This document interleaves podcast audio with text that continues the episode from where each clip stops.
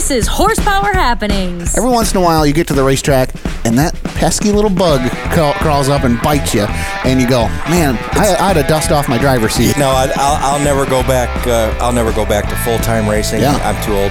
I mean, there's a lot. Of, there's some guys older than me still doing it. God bless them. Distinguished news, industry insight, and exclusive interviews. We wrapped it up at the end of last year. I will tell you this: we are going to run. You're the first person that's actually been told this officially. With Zach Heiser. Here comes Jared Horseman to the inside. He's got Max Stambaugh picked off. He's around Chase Ridenauer. Jared Horseman up to third down the back straightaway. And Rich France. The number 11 Hilliker machine does have a flat right front tire, uh, some body damage. He may be able to come down into the hot pit and uh, replace his tire and get back out. Michigan Short Track Racing Authority. This is Tom. And this is Tracy Hernley. This is your 2020 Great Lakes Traditional Sprints Champion, Michael Adja. This is Tyler Rourke. This is David Melky. This is Travis Stemler. Bobby Santos. Tom Deary. Bill Musper. Travis Braden. And this is Horsepower Happenings.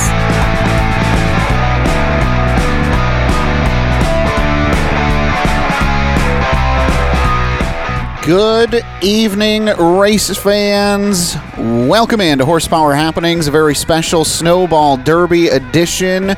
Holy smokes, do we got a lot to talk about? We've got some local stuff to bring you as well. It's going to be a great night, so let's get into it, shall we? Let's break down all the things that are happening in a Motor City minute.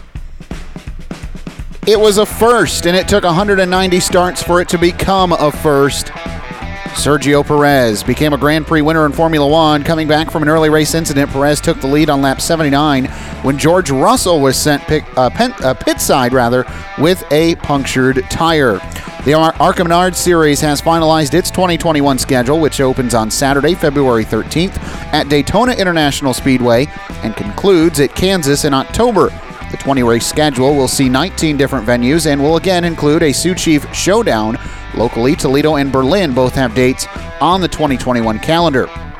Chris Madden won the Drydene Extreme Dirt Car Series Grinch 40 for the second straight season on Saturday night. Coming from the sixth starting spot, Madden secured the point inside of the first 10 laps on his way to the victory. Those things happening in a Motor City Minute tonight on Horsepower Happenings. Good evening. Welcome in. I'm Zach Heiser. Rich France sits across the counter from beautiful Pensacola. Good evening, Rich. How are you? Oh, I'm fantastic, Zach. We have had so much fun the last three days. It's got to be illegal, I think. I'm telling you what, man, and, and, and let's uh, say this again. Glad to be doing a show live, uh, you know, face to face, carefully. And uh, we're here in Pensacola. We had a chance to uh, go to the Snowball Derby my first time and uh, your your second return Correct. time. Sec- yep, I was here in 2017. And man, what a blast! Uh, four days of racing, uh, starting on Thursday with some local shows and with some practice, and uh, rolling right on through a what I think was a spectacular snowball derby. And of course, we'll get to that. But Rich, uh, let's start. We're going to break this, this. The tonight's show is going to break down everything. And if you're listening from the top, um, we've got interviews lined up tonight from uh, Pensacola that include Derek Thorn, Hunter Jack, Dan Leake. Uh, we'll talk to Casey Roderick, All American 400 champion.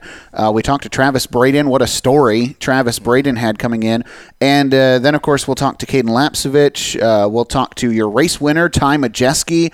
Uh, we'll talk to Derek Thorn and get his post race thoughts again as well. And that that's just the tip of the iceberg, right? We got so many other people that we want to talk to, that we did talk to, including NASCAR Cup Series champion Chase Elliott. We got a chance to talk to. Yeah, that was great. Uh, we didn't know if it, it, it took us to the last day to make that happen, you know. But uh, we I, I, we need to thank Terry Senneker yep. uh, for for working that out for us, and we got to talk to Terry a little bit too. So uh, I think I got to thank Terry. Uh, thanks for hooking us up with that interview, and, and thanks for him joining us as well. And uh, I think we had some fun with it. You know, uh, so things started on Thursday, and I really want to do start there because that's the first day on track for these drivers.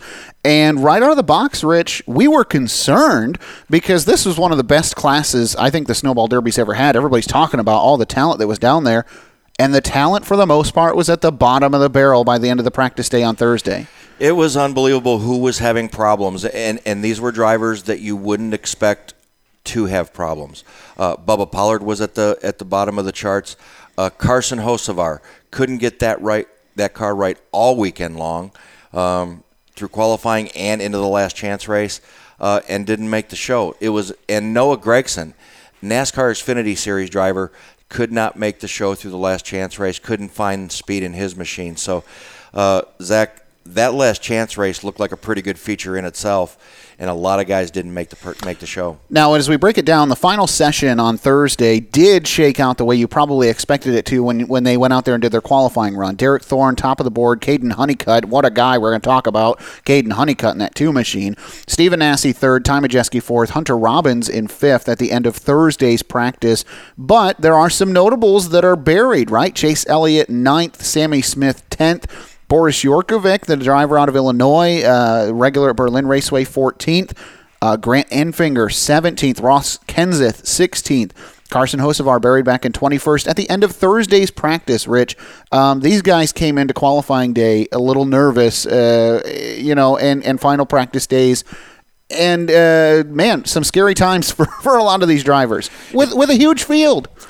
It, it, was a huge field, and, and we had already discussed this was probably one of the more impressive fields from top to bottom um, that we have seen at a snowball derby in many years. Mm-hmm. Um, and it showed through qualifying as well that some some top drivers uh, that usually don't have a problem making these super late model crown jewels and performing well uh, had problems this weekend.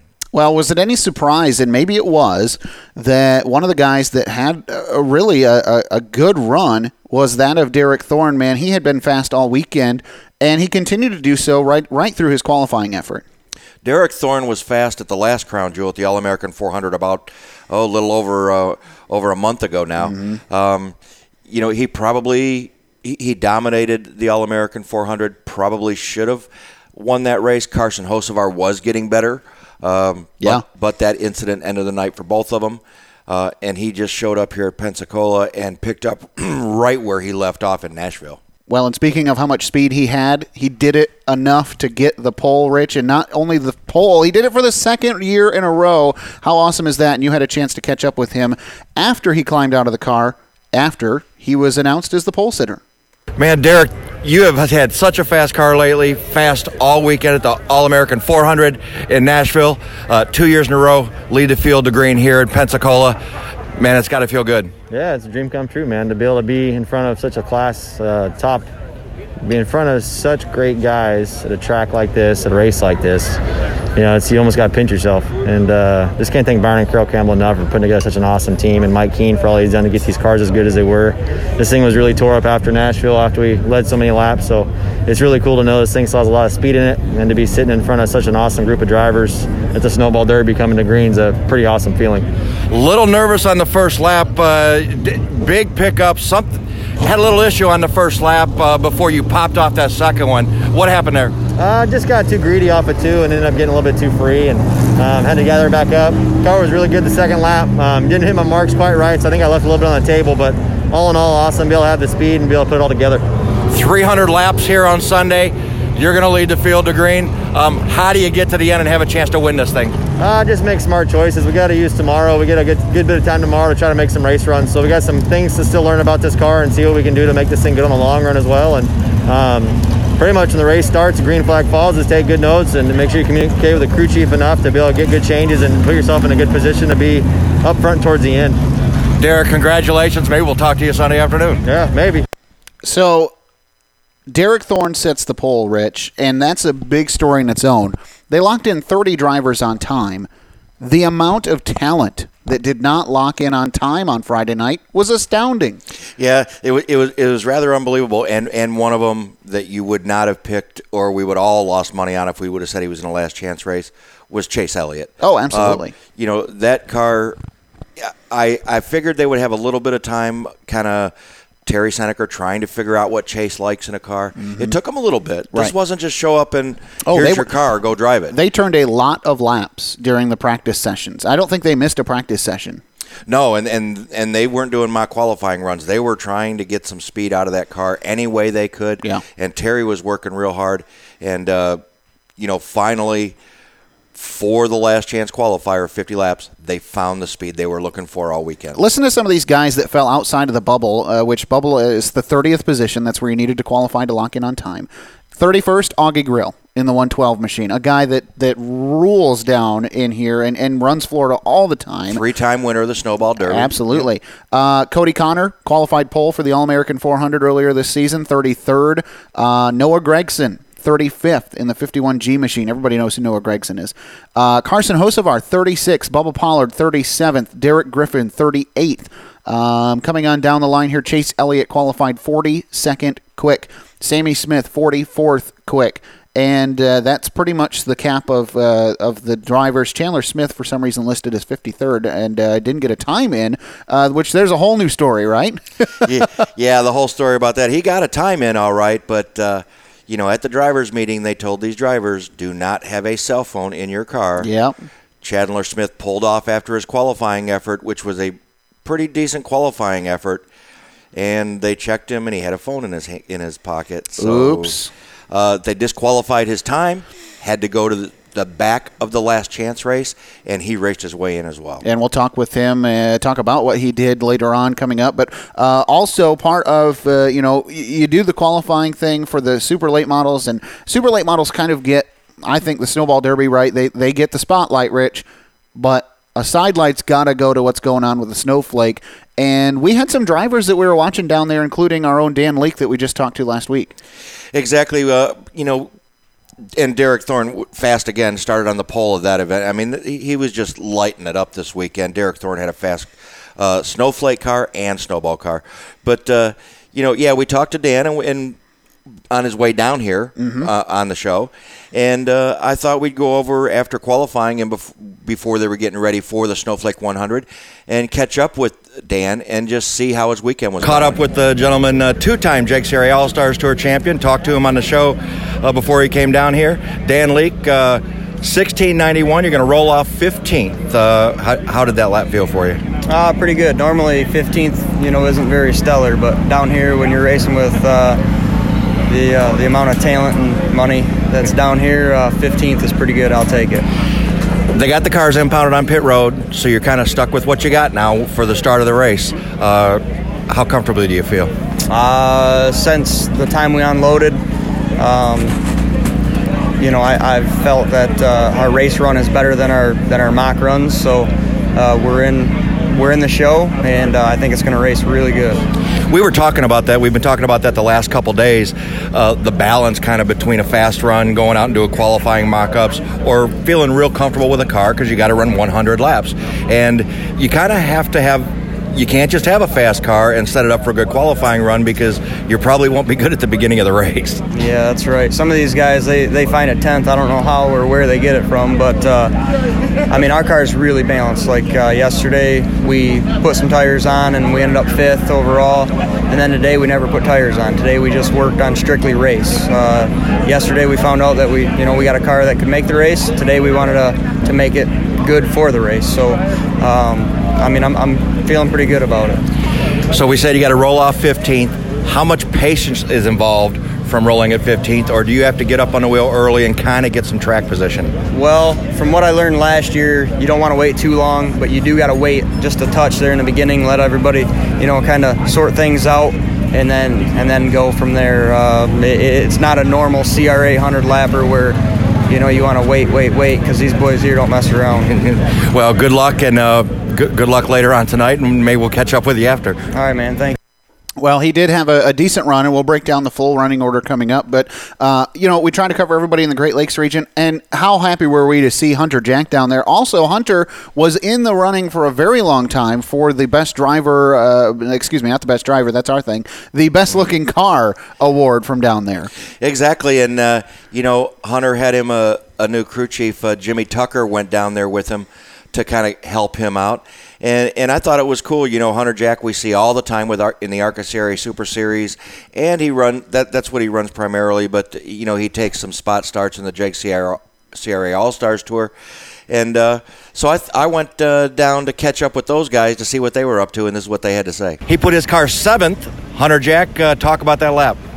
Yeah, um, you know the car's been and really good all weekend long. Uh, Jimmy Tucker and, and, my dad Brent Jack have really been working away at it, and, and it's been really good. Um, you know, we did a couple mocks today, didn't go our way, uh, a tire issue or something, but you know that, that car felt really good on our qualifying lap, and I'm, I'm happy with that. I mean, P7 and the snowflake, that you know that's awesome. I've never been here before, so uh, yeah, we're, we're really excited to get to the race and see what we have.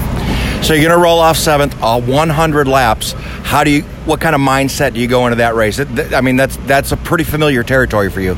Um, y- yeah, you know, you got to pretty much go hard the whole time. Uh, but there's there's ways you can save the car and go hard the whole time. So uh, you know that's our plan. Kind of kind of stay up where we started for you know the first part of the race and and take positions as we can get them. But you know we don't want to push the car too hard early and and you know kind of save that right rear and, and go get them at the end. Let's talk to Jimmy here for a second, seeing he's standing here with us. Jimmy, you know, it seems like lately every time we go to a racetrack, you're with somebody else, so you're the higher gun. Is it? Uh, did, did you help this this youngster out a, a bit to put him where he's at? I think he's the one making me look good this weekend. Uh, you know, not many people can come down here to Pensacola and you know take to it as quick as he did, and I'm, I'm not just saying that because he's standing here. Um, you know, this is one of the more difficult places to get around. There's guys that come down here for years and years and years, and you know, don't look good doing it. Yeah. So. Um, you know, we haven't done a ton to the car this weekend, you know, just little stuff here and there, and, and the speed's been there, and I feel good about tonight. We got a good car with good long run pace, and, um, you know, it's going to take patience, but pro late model race and you got to be up on it all the time, too. So it's a little bit of 50 50. We'll see how it goes. and they got the cars impounded on pit road, so whatever you gave him, he is kind of stuck with. You feel comfortable with that? I do. I think that uh, we made some good long run stuff Thursday, and, and Friday we only ran two or three laps. I think, uh, you know, on our race run Thursday was most like it'll be tonight, cold and chilly, and uh, I think we got a shot at it. All right, Jimmy, thank you very much. Thank you, appreciate it. And sometimes luck just is not on your side. uh, those guys were very confident, and they looked good through the early part of the race. But uh, you know, as as Dan alluded to, this field of pro late models is not your typical field of pro late models. And to be quite honest, the Snowflake 100 gobbled up Hunter Jack and spit him out. Yeah, yeah, it did. But uh, you know, that's what happened. He, he he had a good start, and it looked like he was doing all right. And then and then the, you know, as the race went on, um, kind of the cream of the cop, crop uh, went to the front, and then everything got interesting. Zach. So the other local guy and friend of the program, Mason Keller, he did have at least one highlight to the weekend. He did win the Best Appearing Car Award through Speed 51. So congratulations to him. That was as far as he got in victory because he ended up finishing 30th in the race. Had a mechanical problem that relished him to the back of the field. Uh, got caught up in what he described as somebody else's mess. Two spins and he was done. Hunter Jack directly in front of him, 29th. Uh, how about our buddy Dan Leake though? He did okay. Um, yeah, I talked to him. He said, "I said, did you at least have fun?" He goes, "Not really." Not really.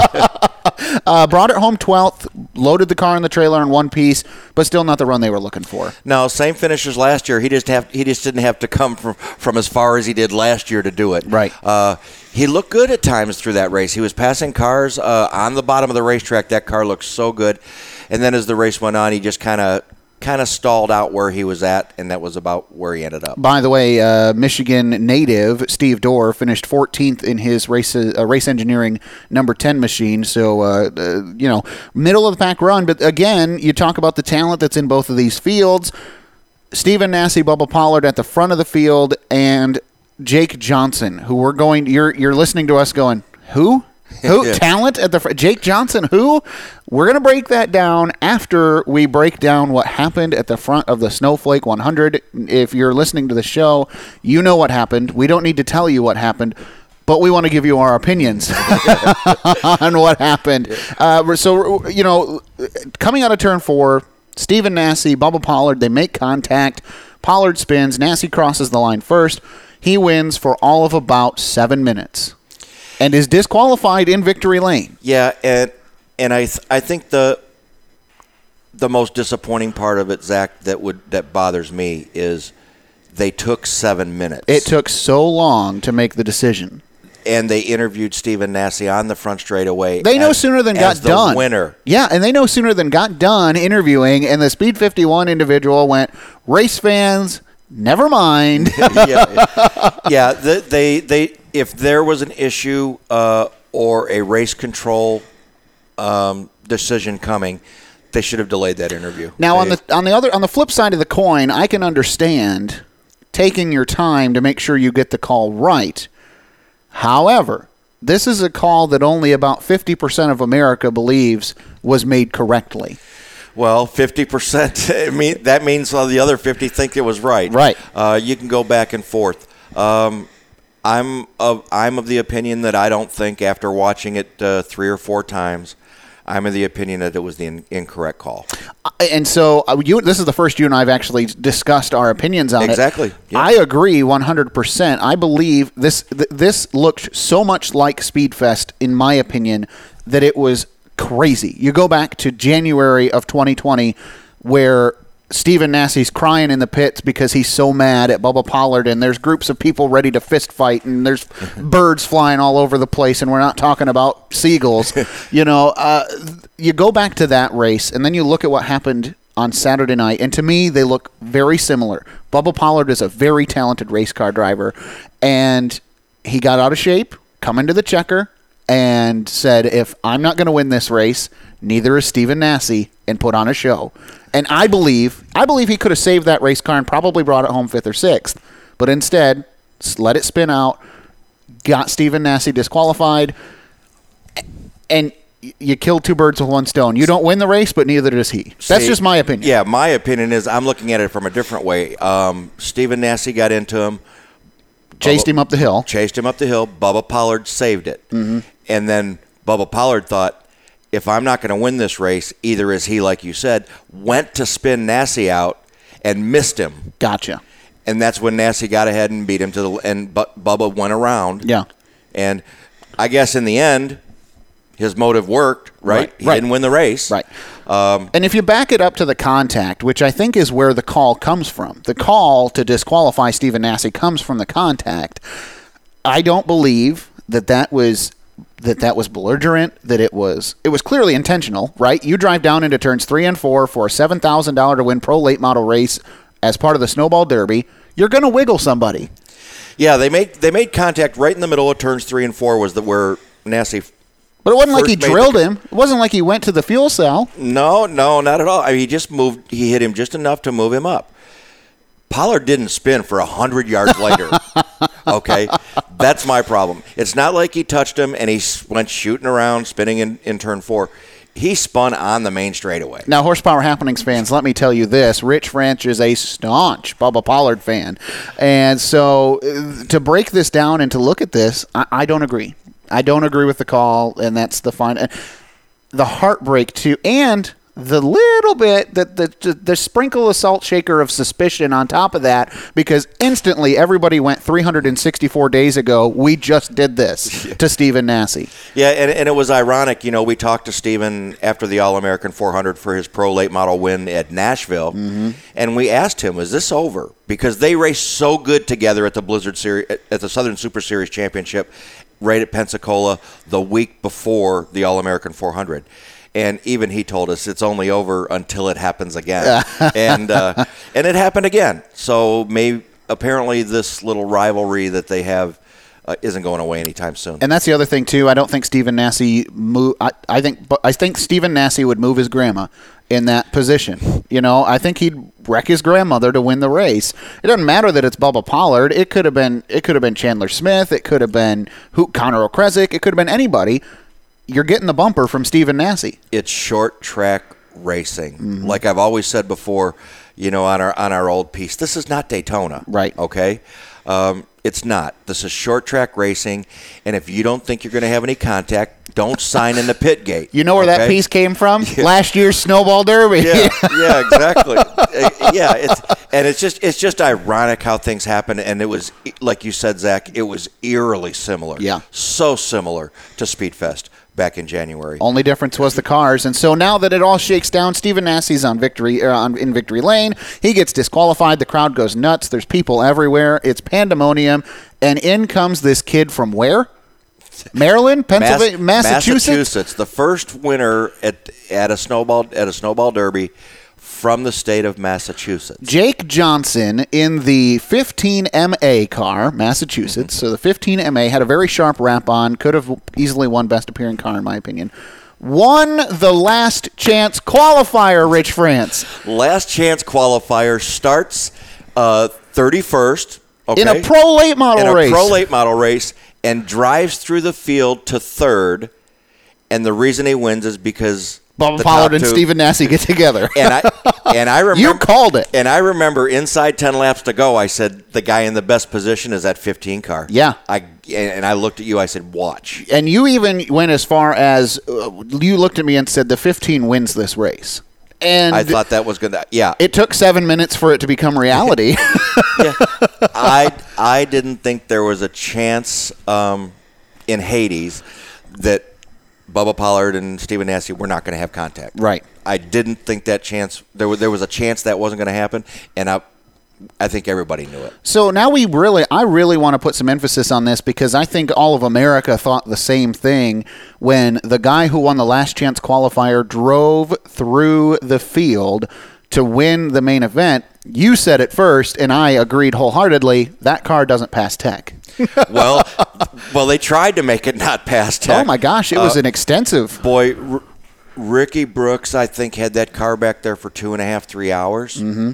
and they had that thing up in the where, up in the air. They had the wheels off. They're under it, inside it, everywhere, looking under the hood. Um, I have never seen a race post race tech like we saw after that race.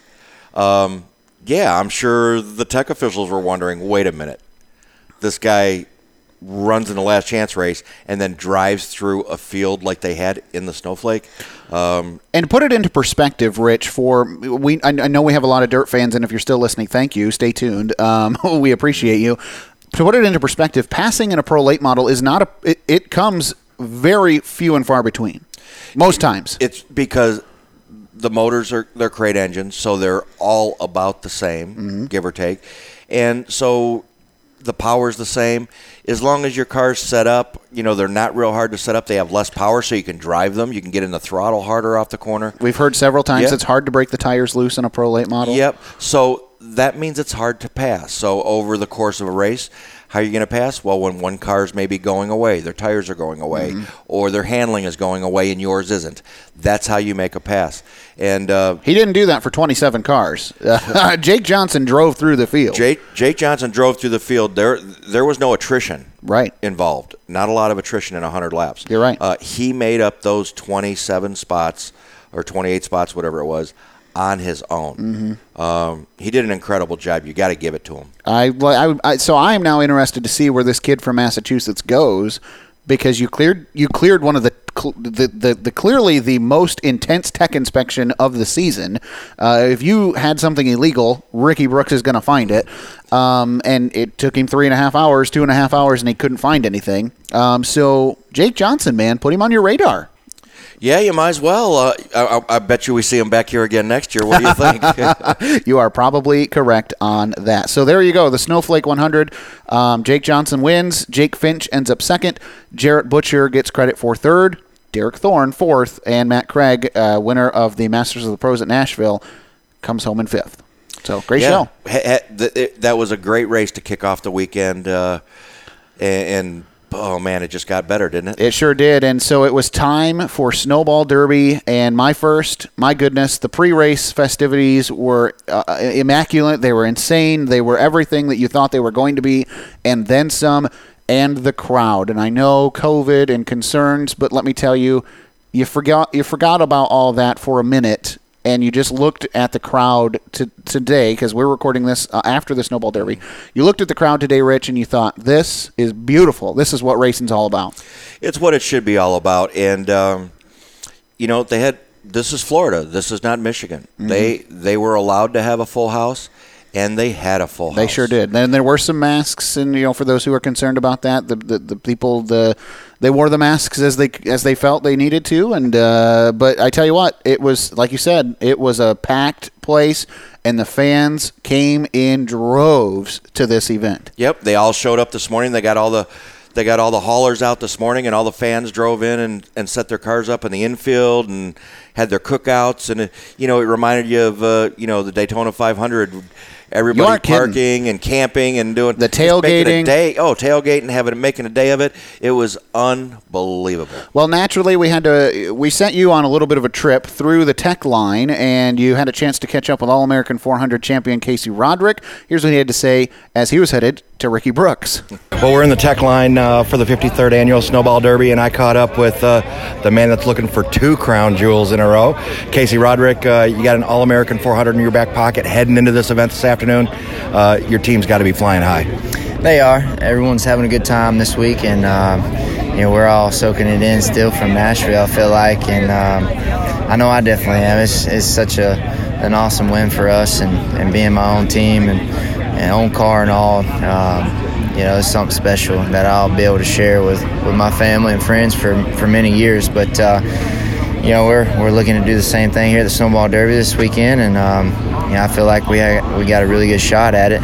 Uh, car felt really good yesterday morning in practice. And, um, you know, I, I wish I'd done a couple things different for qualifying. Maybe started up, you know, a little further forward to the, to the front there. But, uh, it's all good. We're, we're in the show. That's all that matters. We got a long race to get it done, and uh, I think that's where we we've shined in the past is being there at the end. So see what happens. Talk about moving up and qualifying. Qualifying was tight for this event uh, on Friday night, very tight. You're going to roll off 13th. Not a bad spot for a 300 lap race. No, not at all. I've, I've started back there before, and and uh, I you know, I feel confident in, in what we've got uh, race package wise in the car. So, um, like I said, I'm just going to, you know, buy my time and, and try to keep my nose clean, be there at the end. So, game plan, take it easy the first part of the race and, and uh, kind of set you up with track position for the last 100. Yeah, you, you know, if I can move up a little bit, I probably will, you know, try to start moving my way, but I'm going to do it carefully and, uh, you know, keep the car underneath me and,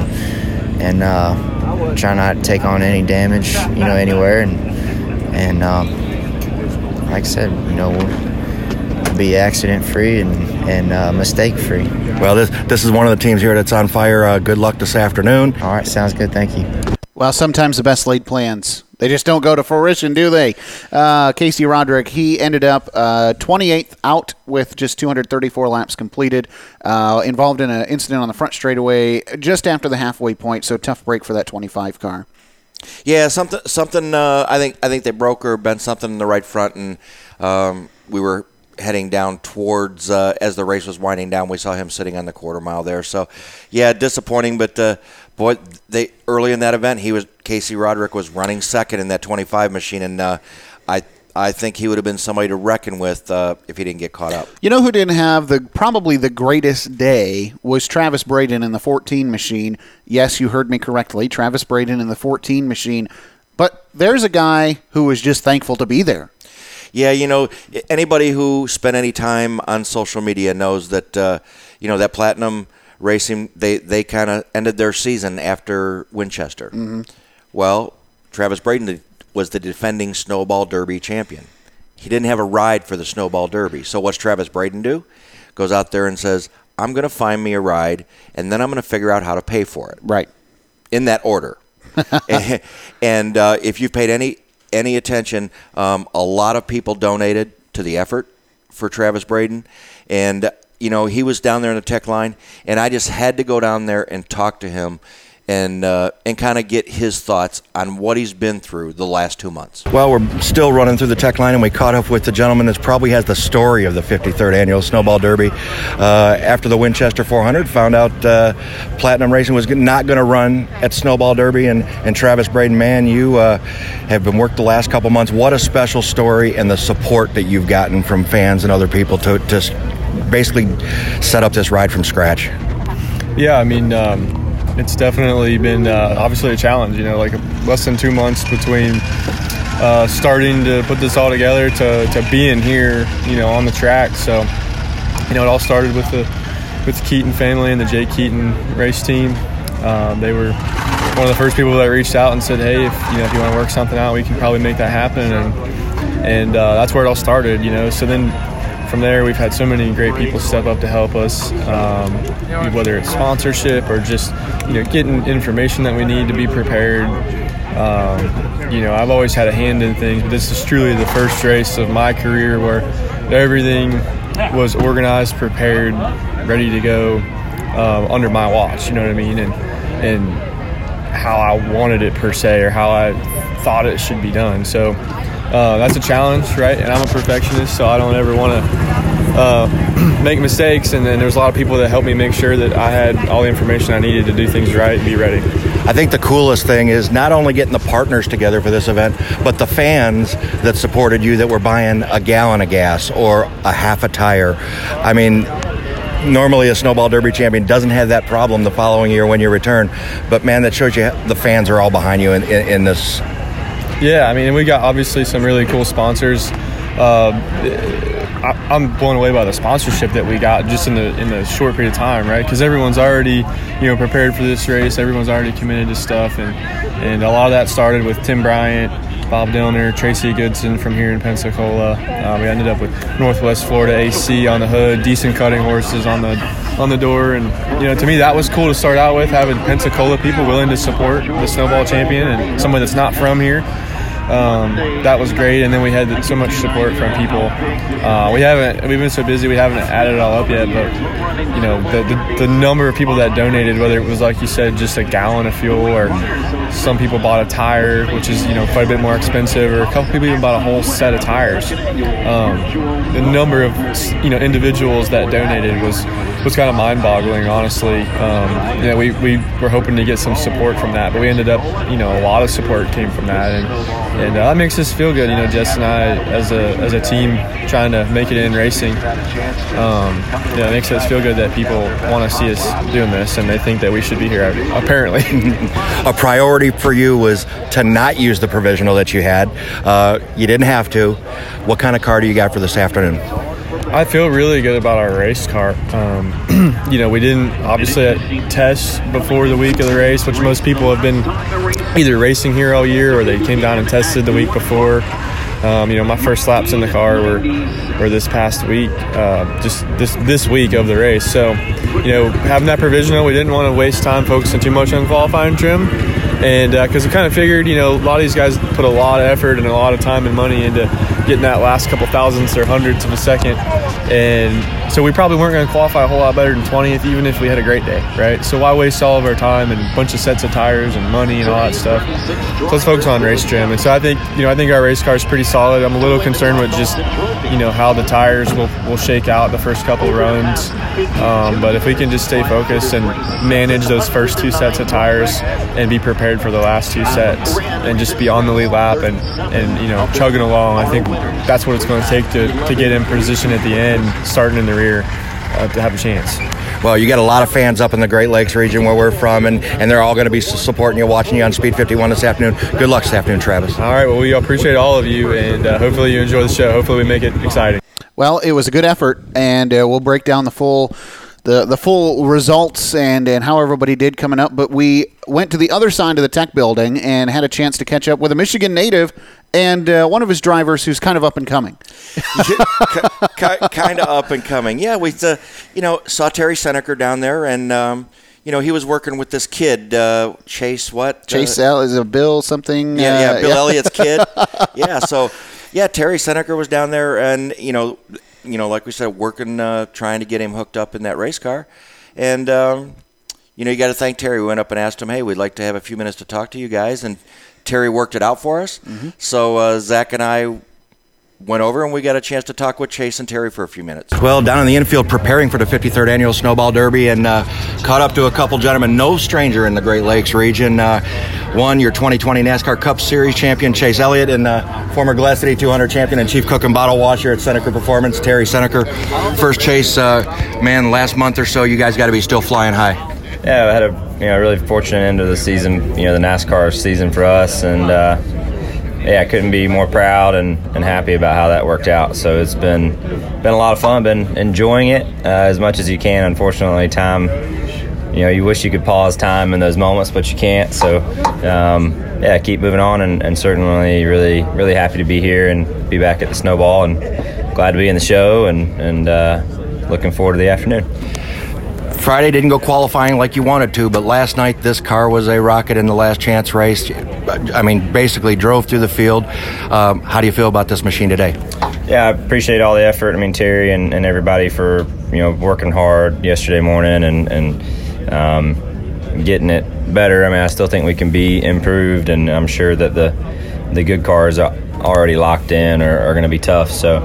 Um, you know, this is a pretty wild race. I feel like in general. So try to stay out of trouble, and hopefully our cars solid, and, and we can execute a, a good race. Well, last question for you, Chase, before we move on. Uh, this kind of starts a local racing thing for you before you head to the Chili Bowl and uh, kind of making some dirt debuts as well. I know you don't want to look too far ahead. You got work to do here today, but um, going to have a lot of fun this offseason out of the Cup car. Yeah, I'm, I'm really looking forward to it. It's been something I've wanted to do for the past few years and, and run some races over the off season, and I just haven't had the right opportunities or do the things kind of how I feel comfortable doing them. So this year I did, and um, you know, great opportunity to come down here and race. I thought kind of the way I wanted to do it, and you know, I don't know anything about midgets or Chili Bowl or anything about that, but um, had an opportunity to go to go race. Um, you know, with Chase Briscoe and right. asked me about about driving. So, um, not sure why he asked me, but I, it's a race I've always admired and, and, and really enjoyed watching. And it's a skill set and a discipline that I know nothing about, but I think is valuable to learn. Um, I don't expect to go set the world on fire, but I am excited for the challenge and, and to try to learn something new. Awesome. Well, thank you, Chase. Uh, Terry, I want to talk to you for just a second here. Uh, talk to me about kind of the driver shakeup that you've had and bringing Chase on and Senneker Performance. You guys got a lot of cars here and, and a lot of solid cars here as well. This is a big day and a big day for you as well. How are you feeling right now? Oh, it's been like any other snowball derby, you know, other than being able to work with Chase, who, you know, like uh, it's it's been a good opportunity. Uh, he really does the car justice. I feel like, and um, but yeah, there's always high pressure comes with Derby. Um, it's one of those weekends where it can be a great weekend or frustrating, and, and a lot of times it's bittersweet because we got so many drivers, and some have a good day, some have a bad day, and today won't be any different than that, I'm sure. But um, but yeah, it's it's been a lot of fun to work with Chase, and uh, you know they're humble people, him and his family, and uh, you know it's really been a pleasure. Terry Senneker, Chase Elliott, guys. Uh, I know you guys got to get going, and, and, we'd love to talk to you all day. But good luck today, guys. Uh, have some fun. Yeah, thanks a lot. Really was nice to catch up with them, and uh, uh, you want to talk about in the zone, man, and and humble too, just like what Terry said. Chase treated us like he'd known us uh, the whole time, and that was awesome. Yeah, he, and and they were focused. I'm I'm sure uh, if he didn't do what he did in that last chance race and, and and had locked into the back of the field with a car that he wasn't happy with, he wouldn't have been that happy. Right. Today, before we got a chance to speak with him, so well, I am so uh, glad, and he picked up where he left off, didn't he? Oh man, let's talk about 300 laps around Five Flags Speedway. Derek Thorn leads the field to green, and you kind of thought he was going to run away with this thing there for a little bit. Well, he pretty much did. Mm-hmm. I mean, he. I don't know that there were many laps in the first 295 that he didn't that he didn't lead. Um, you know, Derek Thorn had a dominating race car today, and what a fast pace! I think it was an hour and 15 minutes in, hour and 20 minutes in, and you said, "Rich, there's 100 laps to go." Yeah. I'm like, "What?" Yeah. Yeah. 200 laps in in a little over an hour, uh, hour and a half. So I was amazed. Uh, By the way, total race time two hours nine minutes. Yeah, it was it was unbelievable. A fast race. Uh, they had three controlled cautions. Mm-hmm. Uh, that tells you that they're going 75 or 100 laps green or 75, 75. laps 75 yep. laps green straight. And I think out, outside of that, there were only two or three other cautions throughout the whole event. Yeah, I think there was uh, one incident where, uh, let me see here, Mason Diaz gets into the turn four wall. Uh, I'm not sure if he had any help uh, or anything like that. We had the incident on the front straightaway, which again, uh, that collected Casey Roderick, also the 39 machine of Kyle Sieg involved in that one as well. Um, and and really, then the the last incident there was with uh, Boris Jurkovic, which brought a big end to his day. Glad he was okay because that was a huge smack to the wall. Yeah, he hit uh, hit real big down there in turn one and 2 mm-hmm. um, you know, it looked like uh, I don't know what happened.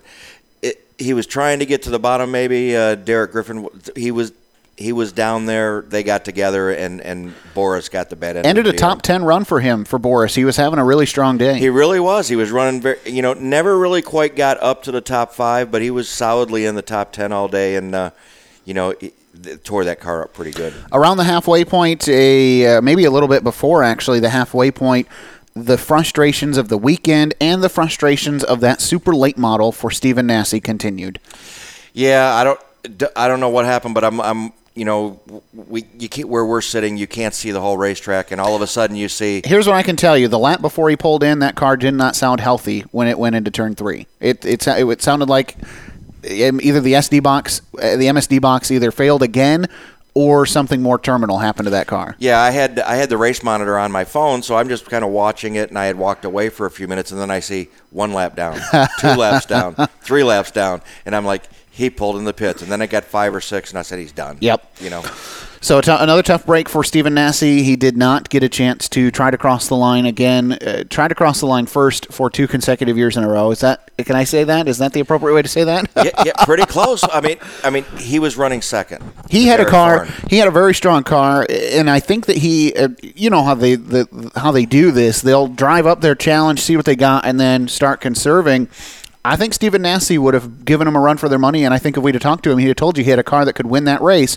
Something mechanical failed again. Well, like we've said before, Zach, they run the best right before they go. Yes, sir. And uh, Stephen Nasse was giving Derek Thorn everything that he had right before it went. So let's uh, talk about the final laps of this race. We get a competition caution with 28 laps to go, uh, give or take. Uh, maybe it was more like 25 to go, and then we retake the green with 16 laps to go. Boris Jurkovic gets into the fence. We go into overtime. Ty Majeski, Derek Thorn, prior to the competition caution, they were using each other up. and they weren't done then. And they weren't And done. they- and, and, they knew the competition. Here's what was interesting they knew the competition caution was coming. And they didn't stop them from from just absolutely. They didn't annihilate each other, but they were throwing blocks, they were kicking cars loose, and they were putting the bumper to each other. Yeah, five, six laps left in the snowball derby. All bets are off. Mm-hmm. Uh, Ty Majeski got a great restart, uh, kind of picked up the lead, and then uh, Derek Thorn got a great run and uh, down the back straightaway and into turn three and four, got back by him, and then the next lap, uh, Ty Majeski figured out I got this bumper. I haven't used a whole lot of it all day. Yeah. Let's use it now. Now would be a really good time to use it, and uh, yeah, it, it was time. And the same thing didn't happen with Bubba Pollard. Um, Derek Thorn kind of saved it and went on to finish second. You know, and and here's the other thing about all of that: uh, you you move a guy, but you don't wreck a guy, and. I, I believe Majeski moved him, and Thorn just couldn't get back to him. That's all there is to it. I think after, I, I think you know, I think Ty would tell you to a man honestly. Um, once he got by him, those were the hardest laps he ran all day because he did not want Derek Thorn getting back to him because he knows exactly what would have happened. One. Well, and in my opinion, Derek Thorn all but confirmed exactly what would have happened when we got a chance to talk with him. It- it- It's weird when you talk to Derek and, and those guys in. You talk to a guy who finished second at the Snowball Derby and was not happy about it at all. Exactly. You know, and I talked to him, you know, at, at Nashville, and he was fast. And, you know, then, you know, it, it uh, Derek Thorn probably should have won a couple of crown jewels the way it all worked out in the last couple of months here. But uh, we caught up with him and, and kind of got his feelings on everything that happened today. in the tech area back here, and Derek Thorn, man, so close yet again. Uh, another really competitive car. Uh, between heartbreak and happy with how you ran, where are you at right now? Uh, disappointed, extremely disappointed. We had a, an amazing car, you know. Mike Keene's done an awesome job of getting these things fast, and Byron Campbell's given us all the tools we need. Just, uh, I think the key to it was losing the lead there. He used me up a little bit coming to the yellow flag on that competition caution, and then uh, got him back on the outside on that last restart, and then he used me up again in three and four, and he used me up enough to where I couldn't get back to him in one and two, and it was game over after that. So you feel like maybe there was just a little bit too much of, of the bumper being used out there? Hey man, he was doing what he had to do, but at the end of the day, he's, he's doing what he has to do to get by me, and unfortunately, it meant having to use the front bumper. You've had such a dominating car in your last two outings, the All American 400. We know what happened there, and here. How how could I mean how what can change this for you? Because I don't think you can make your cars any better in these last two outings. It's luck. Uh, we had three sets of tires in the pits, and uh, last set of tires we put on just didn't cooperate like we needed them to. Every set would act a little bit different, and unfortunately, we had the wrong set at the wrong time. We were talking uh, near the end. Uh, caution comes out around lap 20. We're talking a Saturday night feature then. Um, I'm assuming you didn't want to see that caution at that point. Um, yeah, it's It's just the Derby. It's just luck. There's a lot of luck here at this race. You can have a dominant car, but more often than not, the dominant car doesn't win. And we're just another example of that. Derek Thorn, man, congratulations on a great run. I know you'd like to be one spot ahead in the tech line, but nice job nonetheless. Thanks. What more do you say? I mean, what more do you say? It, he did everything right today. Derek Thorn did everything right, led a bunch of bunch of laps. Yep. And I don't know what the exact number was, but it had to have been well over 280 laps. I'm thinking he led. Sure. Um, he had a dominating car, and when it came down to it, um, he had the wrong tires at the wrong time. And like he said. to have his bad set. Yep. Um, and and it cost him nothing that he did wrong. Nothing that he did wrong. Now let's give credit where credit is due. Ty Majeski ran second or third all day long, and that's no exaggeration. He was second or third every time he crossed the uh, start finish line, and their team I just did a better job. I think in in the overall run of things, Ty Majeski on that restart started pulling away. if that had been a longer run, Ty Majeski walks away. Probably he probably does, you know. And um, you know, Ty Majeski's 100 late model feature wins, you know, um, in his career, over 100, and uh, he's no rookie at this. He, he knows how to do it, and um, you know, it, it was it's pretty cool. We uh, went ahead and kind of caught up with Ty. Uh, while he was being confirmed the victor. At this point, it was not official. it was, it was not official. You're always nervous to interview people while they're in the tech building because, well, there's a history there. So, but yeah, nonetheless, Ty made some time for us, and here's what he had to say. Ty Majeski, man, uh, so much emotion right now as we're back here in, in the tech area, but you're almost ignoring all that because you know you crossed the line first. First off, just tell me about those emotions knowing that you're a Snowball Derby winner. It's huge. Um, you know, for anybody in the sport, it doesn't matter how old you are or what your aspirations are in the sport. Anytime you can win this race, it's it's huge for um, your team, your entire career, and um, just glad we're finally able to to bring this one home. Uh, we've been so close the last couple of years, and um, you know we put ourselves in, in position again, and um, you know happy we're able to close it off. Talk to me about those closing laps before the competition caution and after. We just talked to Derek Thorn. Obviously, he's seeing things a little different than you might. Um, he talked about the contact. He used the phrase "use use me up, use me up, use me up" quite a bit. Do you feel like you used him up, or do you feel like you just did what you needed to do to win the race? Um, I definitely did what I needed to do to win the race. There was uh, certainly a little bit of contact. Um, you know, I, I didn't want to give a, another one of these away. Um, I would have expected him to, to do the same thing to me uh, if the ro- roles were reversed. And um, again, the, everybody wants this race. The stakes are so high. Um, the competition is so stiff, and um, just to be in that position is is, is tough. And uh, when you get in those positions, you've got to take advantage of them. And, and I, I guess you have to admit, you know, you're not calling it dirty driving, but I don't know whether it's the Daytona 500 or the Snowball Derby. Um, when it comes down to those final laps, really, it's game on. Yeah, for sure. I mean, I, I'm not gonna lie. I was I was aggressive. Yeah. Um, you know, I'm, I'm not disputing that, and I, I'm sure Derek is upset. He had a great car the entire week, and he showed unbelievable speed. And uh, we just peaked at the right time. We were able to at least give him a run for his money, and um, you know, I, and I get his disappointment, and I, I'd I'd be I'd be mad if I was him too. Um, you know, I, I've been at the other side of, of races like this, and it sucks for sure. We, we were talking earlier today about uh, you got your 100th win over at New Smyrna back in February. Uh, you, now this one, Florida's been good to you. Uh, what are you going to do now? Where, where do you go from here? What's your ne- What's your next goal? You finally got a snowball derby in your seven start, over 100 wins. Um, just an incredible career, and you're you still got many years ahead of you. Yeah, you know, I don't, I don't know what's next. Uh, I, I hope this uh, this win uh, propels me into into something in the upper levels of NASCAR. Obviously, I, I want to make a living. I want to I want to drive race cars for a living. That that's what I want to do, and and hopefully uh, this helps open up opportunities. Ty Majeski, congratulations, man. What an exciting finish and a nice job. Appreciate that. Thank you. Ty Majeski got it done, Snowball Derby champion, and uh, you know I thought I thought it was interesting while we were interviewing him. His fire suit says NASCAR Gander Outdoors and Out, Gander RV and Outdoors Truck Series. It's got the badge on it still. He wants to keep doing this for a long time, and, and what a talented uh, young Wisconsin driver. Yeah, and he probably deserves to. You know, he probably deserves to. Um, and I'm I'm always I always feel better about an event when a, a big event when when a guy wins his first one. Yeah, sure. You know, he's won a lot of big feature. You know, uh, I think I think they said he was a three or four time ARCA Midwest Series champ. Mhm. Yeah, that's fine. But winning your first snowball derby is something you never forget.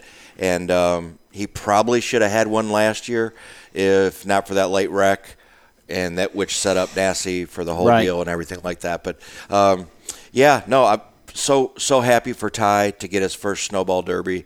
Uh, I, I like the guys that you know haven't, like I said, haven't got one and they finally get it. I think that's pretty cool. Majeski wins. Uh, he gets the job done by three tenths of a second, over three tenths of a second on Derek Thorn, who uh, surpassed Chase Elliott uh, barely, by the way, at the line. Then Chandler Smith, Caden Honeycutt rounds out your top five. What a run by Honeycutt this weekend! A guy that we, you came into the weekend going, who? and he was on a, every time we looked at the practice charts, he was up in the top five. Yes. all weekend long. He did a great job, and he, even during the race, I kept saying he's not going away. Mm. He has all this talent. He has Kyle Busch around him. Yep. Chase Elliott around him. Stephen Nasse. Uh, Ty Majeski. And this kid is hanging with him and giving him all he got. Uh, just couldn't get up to where he needed to be. Uh, I think he needed a little more out of that number two car, but uh, he's, he still had an awesome day. Cole Butcher sixth, Kyle Busch in seventh. Didn't really make any noise this weekend at the Snowball Derby. Maybe that's okay for him to just kind of come in, have a mediocre run. I doubt that, uh, just from what I've seen. I don't know Kyle very well, but I'm guessing not happy with how that went. But he had a, he had a couple of rowdy manufacturer cars that did very well. Caden Honeycutt right up there up front, doing what he needed to do. Yep, exactly. And I think Kyle Busch got up to second or third once, and then on a, then on a pit stop, and, and then kind of fell back a little bit, and then he kind of found his home back in there, seventh, eighth, or ninth, Yep. you know, back in that area, and that's where he ran. And, and it was pretty uh, pretty easy to see when it got to about 25 laps to go that uh, it wasn't going to be his day. Grant Infinger brings it home eighth, Derek Griffin ninth, Kyle Plott tenth, Corey Heim eleventh, Jeremy Doss twelfth, Travis Braden brings it home in thirteenth with an underfunded program. Great job for Travis to get the job done and and uh, bring home a nice finish. Daniel Dye in fourteenth, Derek Kraus in fifteenth. Um, the Canadian Cayden Lapcevich brought it home sixteenth, Jeremy Pate seventeenth, and uh, other friends of the program Matt Craig nineteenth. And Boris Jurkovic, as we said, 25th is where he'll be scored, and Stephen Nasse will be scored in 29th position. Note for you, Bubba Pollard, 34th, pulled in with just 107 laps in the books. Are you concerned at all that when Bubba Pollard has a car that he's not happy with, it does not take him long to get it off the racetrack? Yeah, I don't know that. Uh, I don't know the if he broke anything today. Uh, I just know the last two events where we've had had the privilege of seeing him at the Winchester 400 and the All American 400. Um, he was not happy with that car and retired. So from the event. So I don't know what's going on. This is a whole different race car. This car won the Redbud 400 um, that he was driving today. That that uh, that The car he was driving today won the Winchester 400. and won the Winchester 400. So I don't know what the problem is. Um, Now, I want to stop right there, though, because as we just said, Bubba Pollard's very talented. He's used to running Senneker Performance stuff. You told me that you had a chance to catch up with that team this weekend. They put the Carson Hocevar setup on that car, and Bubba Pollard couldn't drive it. yeah, it could they put the exact same setup uh, on both cars, and uh, you know Carson liked it, and, uh, and and Bubba just couldn't handle it. So I don't, that doesn't surprise me. You have to set it up the way the feel that the driver wants, because if he's not comfortable with that feel, he's not going to be feel, feel confident sailing that thing in the corner and getting in the throttle when he needs to, and trust it that it's going to grip and bite. And, or that that it's going to turn. And let's also remember that Butch Van Dorn and then these guys, Johnny Van Dorn and, and everybody involved over there on, on that side of things, and Bubba Pollard worked together for all of what, a week and a half? Yeah, I think everybody thought more about it than what it was going to end up. That I is thought it was hard to do. I thought it was going to be more successful than what it was. I'll be honest with you. I thought with what I've seen um, in recent months out of Bubba Pollard that there was a distinct possibility that you weren't going to see a lot of difference. Yeah. I don't know. He just hasn't had some some great runs. He had a, you know, he had a, he had a, he had a nice battle down at the Southern Super Series Championship right here at Pensacola with Stephen Nasse. Kind of faded to fifth at the end, but ran up front. Outside of that, he hasn't really had any finishes and hasn't liked any of the race cars he's been driving, and it happened again this weekend. Does Chase Elliott getting behind that nine car for Senneker Performance and Terry Senneker help or hurt Bubba Pollard's Senneker career? You know, I don't know. I don't know if this is just a one race deal. Um, it, it's in Bubba Pollard's lap what he wants to do. I Mhm. mean, he. it- it's He's no- still Bubba Pollard. He's still Bubba Pollard. Whatever he wants to do, he's going to do. Um, does that? I don't know if that means that he just was looking for something different. Mm, we'll have to see what the winter winter bears and see if he makes any permanent changes to, uh, to his program. It'll be interesting to see what happened. Uh, again, you know, some of our area guys didn't make the show. A surprise that Carson Hocevar did not qualify in. But then you look at the size of the field and, and the, the, the uh, strength of the field, and you go, well, I guess we understand why. So uh, that's that's the way that it goes. And uh, man, what a weekend! So happy to be able to have gone to the Snowball Derby and take it all in, man. Glad we were able to do it. Had a great time. Uh, one more year. Get, a year from now, we'll be right back here, hopefully, right? right? I'm ready to come back. Speedfest is coming up next month, and uh, it's only going to be a couple weeks before we're talking about huge pavement late model racing. Nothing going on in Fort Wayne, not a whole lot happening up in our region, but I tell you what, we're going to find some great interviews to bring you next week. Same time, same place for Scott Menlin, for Rich France. I'm Zach Heiser. Thanks for tuning in.